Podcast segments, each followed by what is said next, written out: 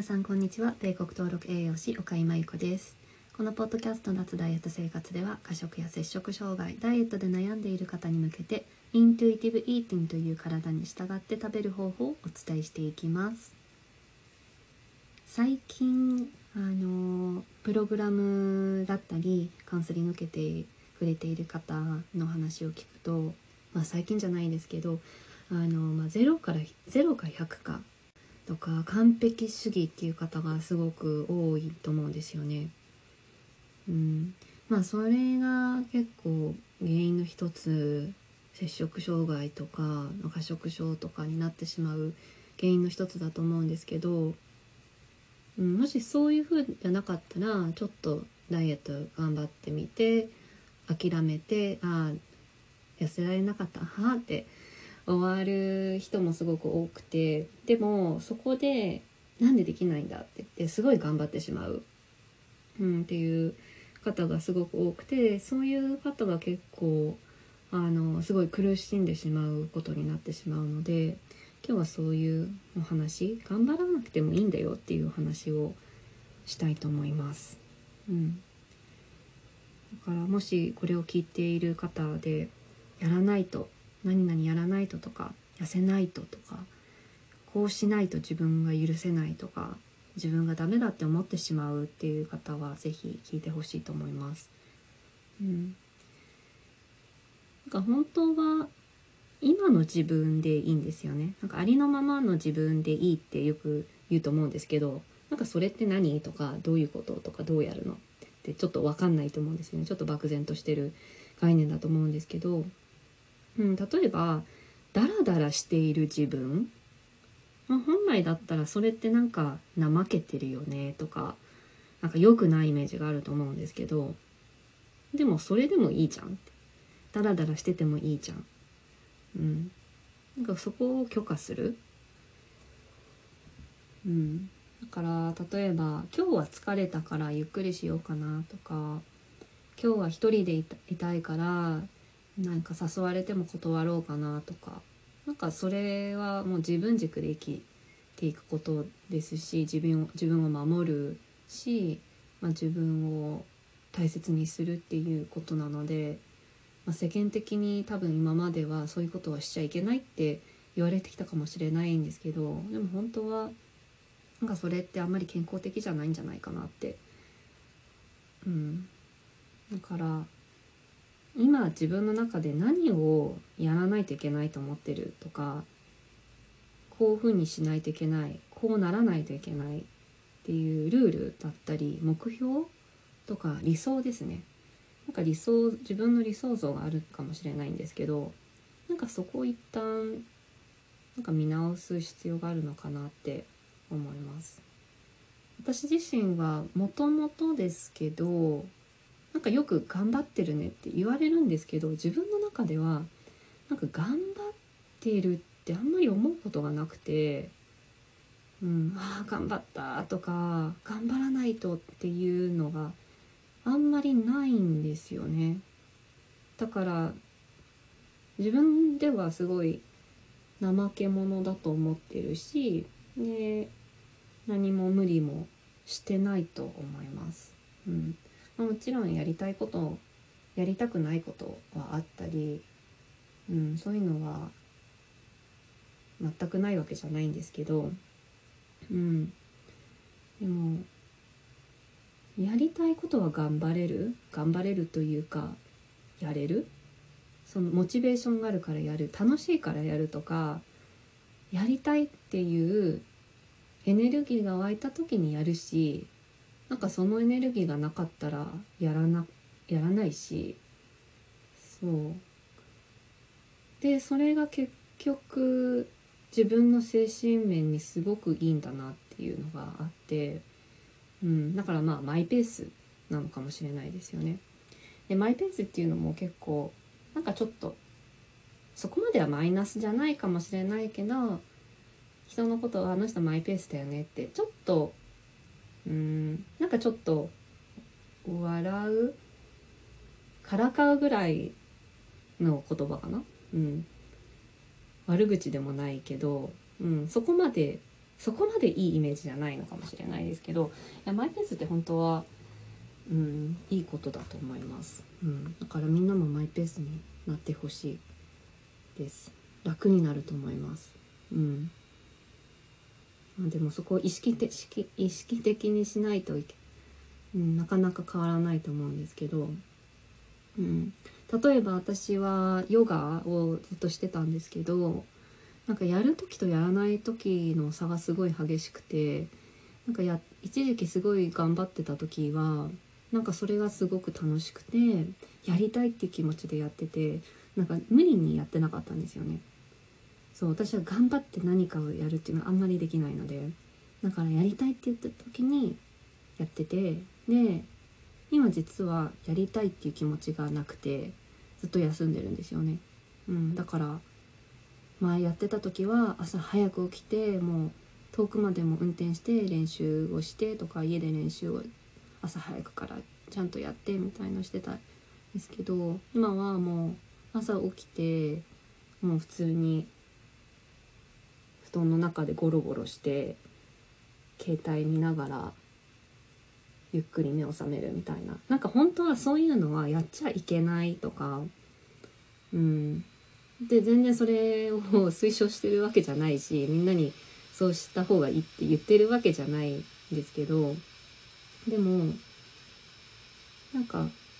そういうのも許可がいるんじゃないかなって思ってて、うん、だから自分のプログラムでもあのモーニングルーティーンとかあのナイトルーティーンルーティーンとかあのみんな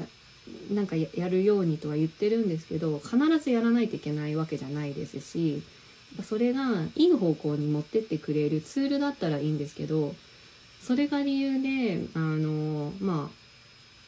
頑張りすぎてしまうっていう人もいるのでだったらそこは逆にやらないっていう選択肢をとってもいいと思います。うん、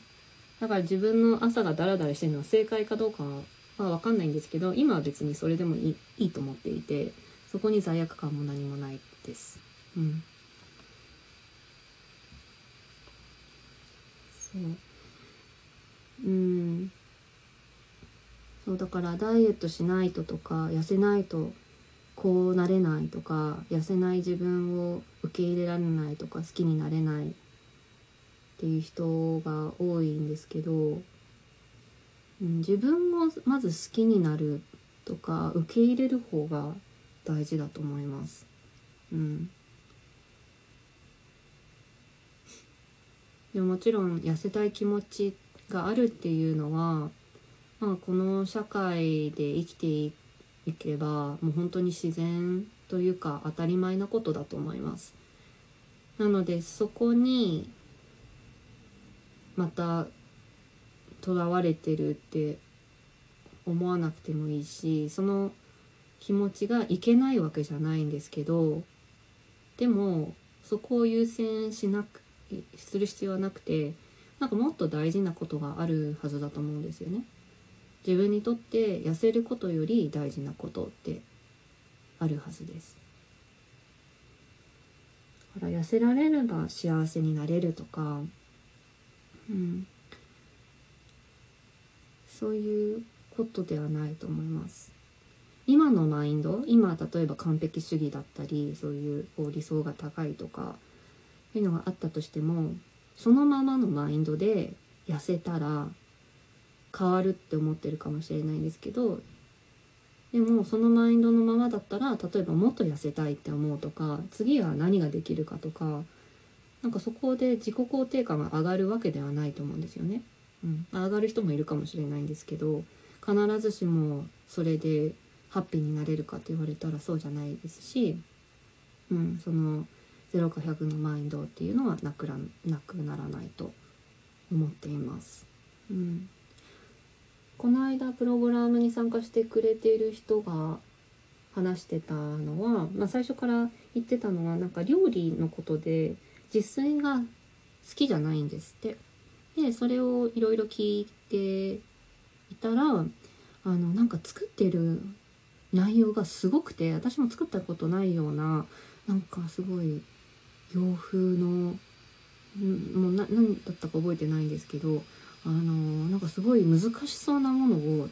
作ろうとしていてですごい大変であの挫折して挫折してたっていう話だったんですけど本人はそれがすごい大変なこととかっていうふうに意識があまりなくてあのそういう料理ができるのはいいなっていう理想があったらしいですねらしいんですよね。でもそれができてない。そのできてない自分が嫌だ。だから自炊ができない。で結局コンビニで食べちゃう、うん、なんかあんまり健康的なあの習慣ではなかったので、まあ、そこを少しずつ変えていって今はあの自炊が少し好きになってあのもっと簡単なものを作ることをおすすめしたんですけど今はそうしているみたいです。うん、だからなんか自分の理想って多分私もあるんですけどあのなんかこうなりたいっていうこう理想を高すぎ理想が高すぎてしまうと逆にそこにたどり着けない自分が嫌になってしまうとか、うん、だから自分がどういう理想を持っているのかそれが現実的なのかどうかっていうのも考えてもいいと思います。その方の場合私はそういう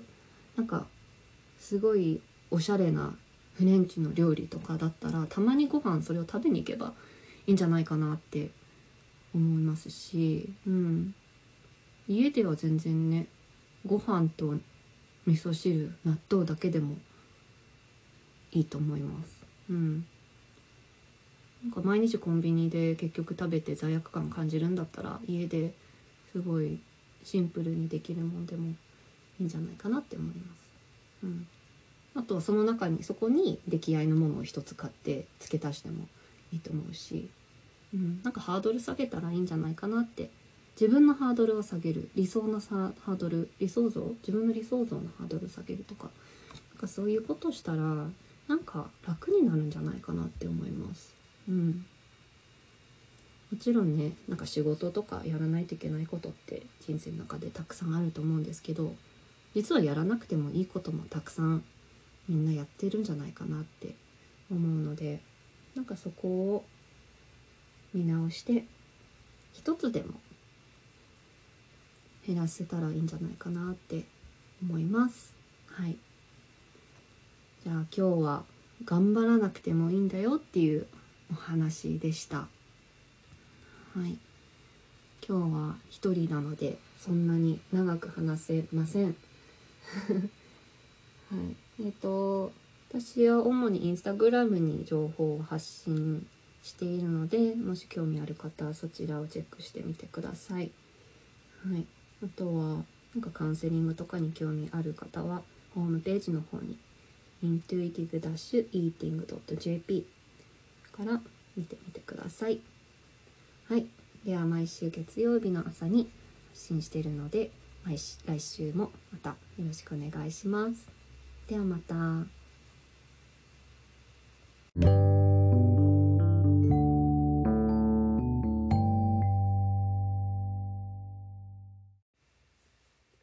こんにちは米国登録栄養士岡井真由子です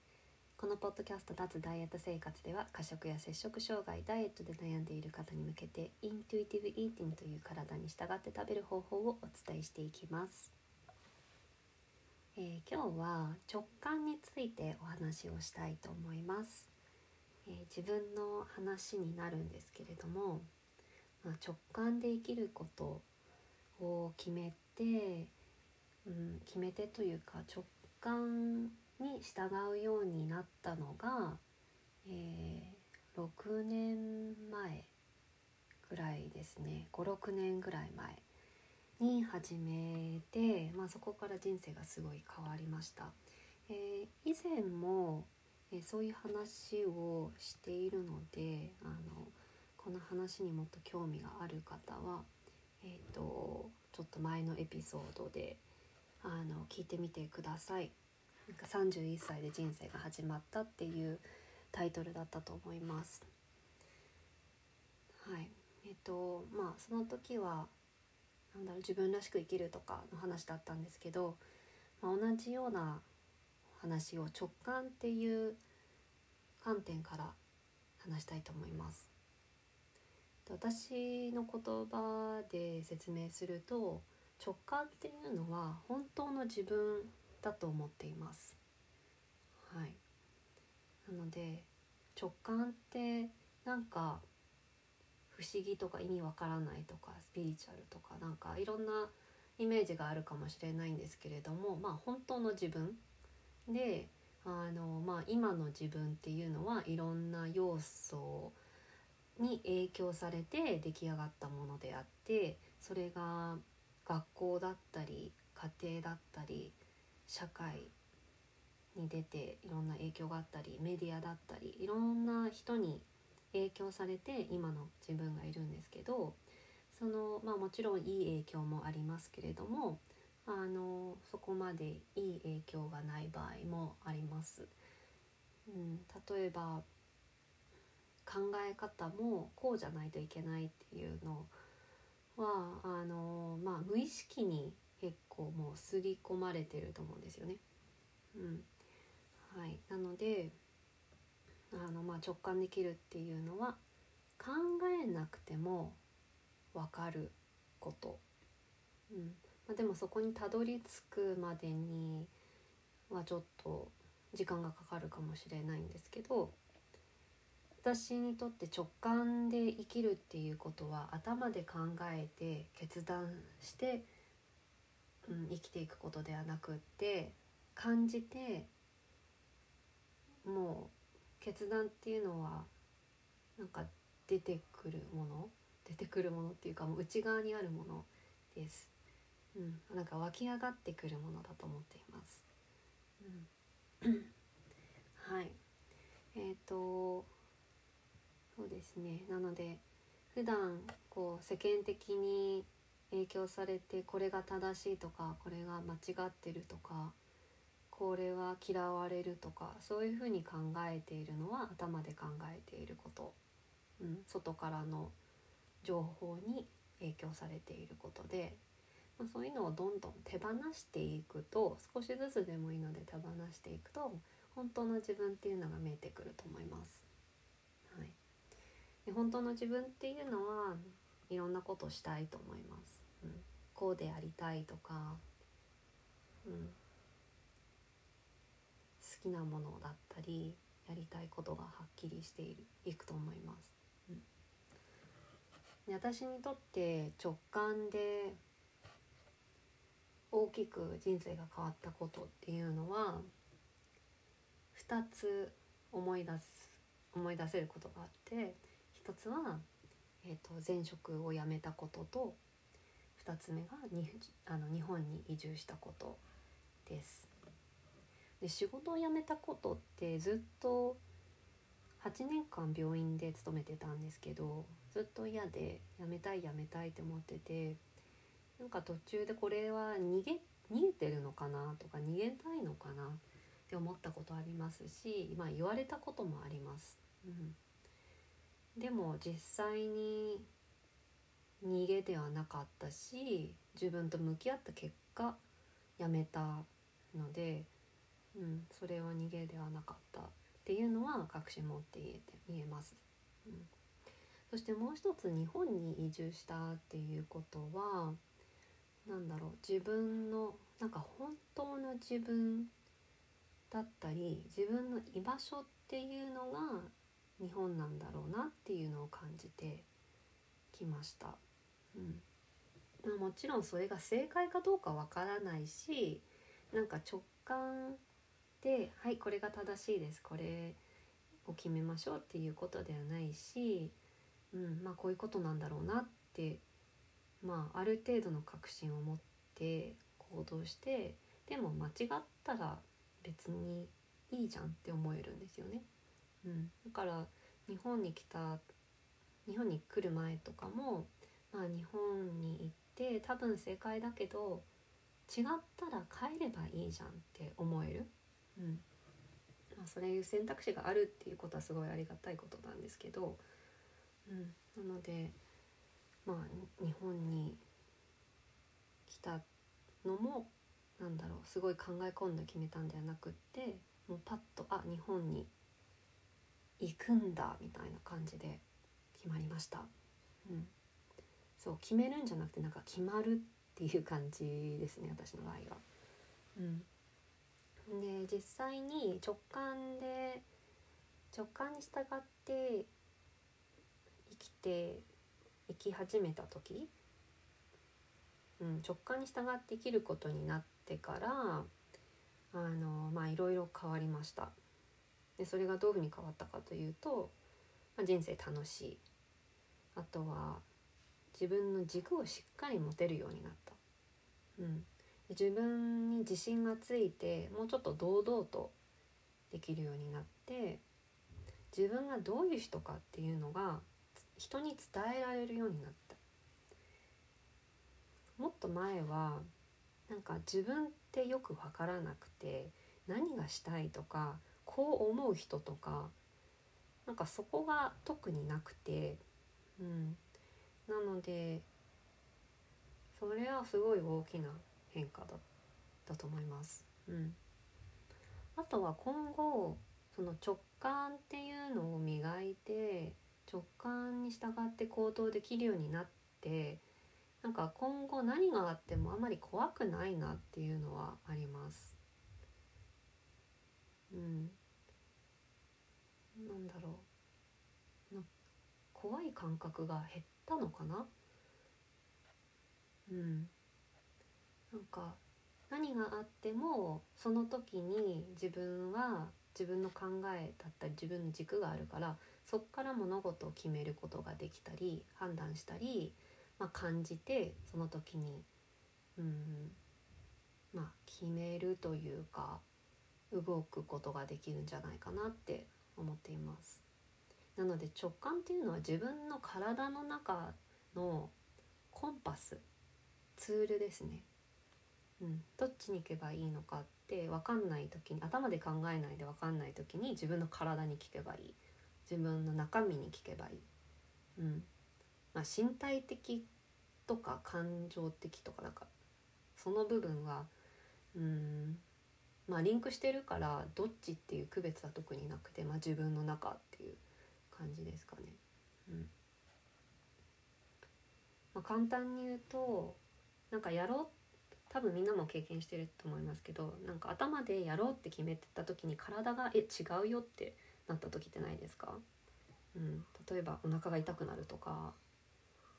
うん。なんか体がこわばってるとか。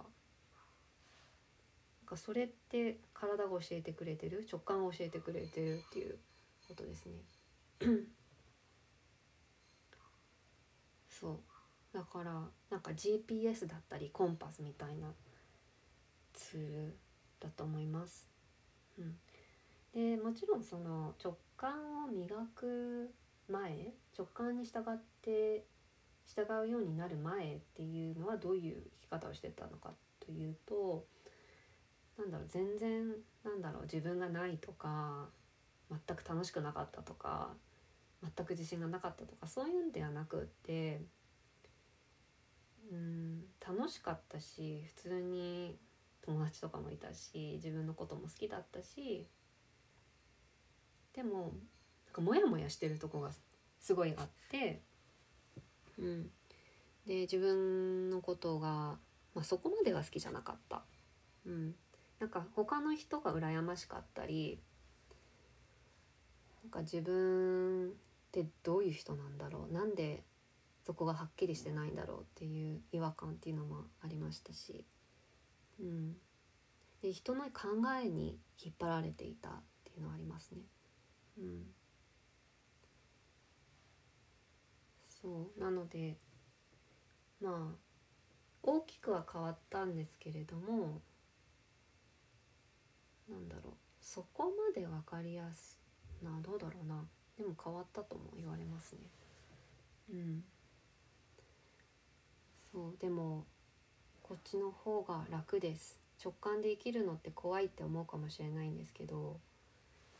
直感で生きた方が断然楽だし楽しいしうん。安心？安心感はあるかもしれないですね。うん、そうでまあ直感に従ったことがないとかどうやったら直感的に物事を、うん、の判断ができるのかっていうとまあノイズを手放す必要がありますよね。うん、外からの情報は必要ない必要ないというかなんだろうフィルターするというか、まあ、一旦自分の声っていう自分の声を聞いてあげる、うん、だから静かにして内省すること。だからそれがなんだろう。マインドフルネスでできる。瞑想でもできる。ヨガでもできる。でも全然そんなこともしなくてもいいしジャーナリング。普通のじ普通に自分の気持ちだけ書き出したりとか、まあ、そういう時間を自分に与えてあげる。ことで本当の自分っていうのが分かってくると思います。私自身は、まあ、ヨガの資格を取る最中にそういうワークをしないといけなくってそこからなんだろう気づいてたけど無視してたところっていうところと向き合い始めてでそこから直感に従えるようになりました。うん、なのでなんかどういうのが直感なのかなって考えた時にまあ、例えばなんかちょっと思ってるけどなんか心のどこどこかで思ってるけど恥ずかしくて言えないとか人にどう思われるか怖くて声に出せないとか自分にも認めてな認めたくないとかなんかそこと向き合うのが怖いからうんそこうんなんかそこに直感があるかもしれないし何かヒントがあるかもしれないですよね。うんまあ、必ずしもそこが直感じゃないかもしれないです。なんかトラウマっていう場合もあるので、うん、なんかその場合はちょっとなんかカウンセリングとか受けながら見ていってもらった方がいいと思いますけど。うんはい、でもそこそういう感じではなかったら、まあ、ちょっとあのそこちょっと蓋を開けてみてうん、ちょっと覗いてみてどう思ってるのって聞いてあげるのはいいのかなって思います。はい、皆さんは直感で生きていますでしょうか？なんかイントゥイティブイーティングもイントゥイティブって直感的っていう意味なので直感的な食事法っていうあのまあ直訳になるんですけど、うん、直感的に食べるっていうのはちょっとうんちょっと違うんですけどでも考え方としてあの自分の体が分かってますよとかなんか頭で考えてばっかりだとあの、うん、本当の自分が分からないですよとか本当の空腹感が分からないですよってそういう考え方としては同じだと思います。うんはいまあ、イコールではないけど、まあ、似てるところもあるのかなって感じています。はいまあっていうことで、えー、今日は私が直感できるようになってからどんだけ人生が楽しく楽にうん自信持っていけるようになったのかっていうお話でした。はい、なので何か、うん、ちょっと無視しているなっていうところがあればちょっと覗いてみてください。はい、え、今日はこんな感じになると思います。はい、ではまた来週の月曜日から月曜日からじゃなくて 毎週月曜日、えー、新しいエピソードを出しているので是非聞いてみてください。ではまた。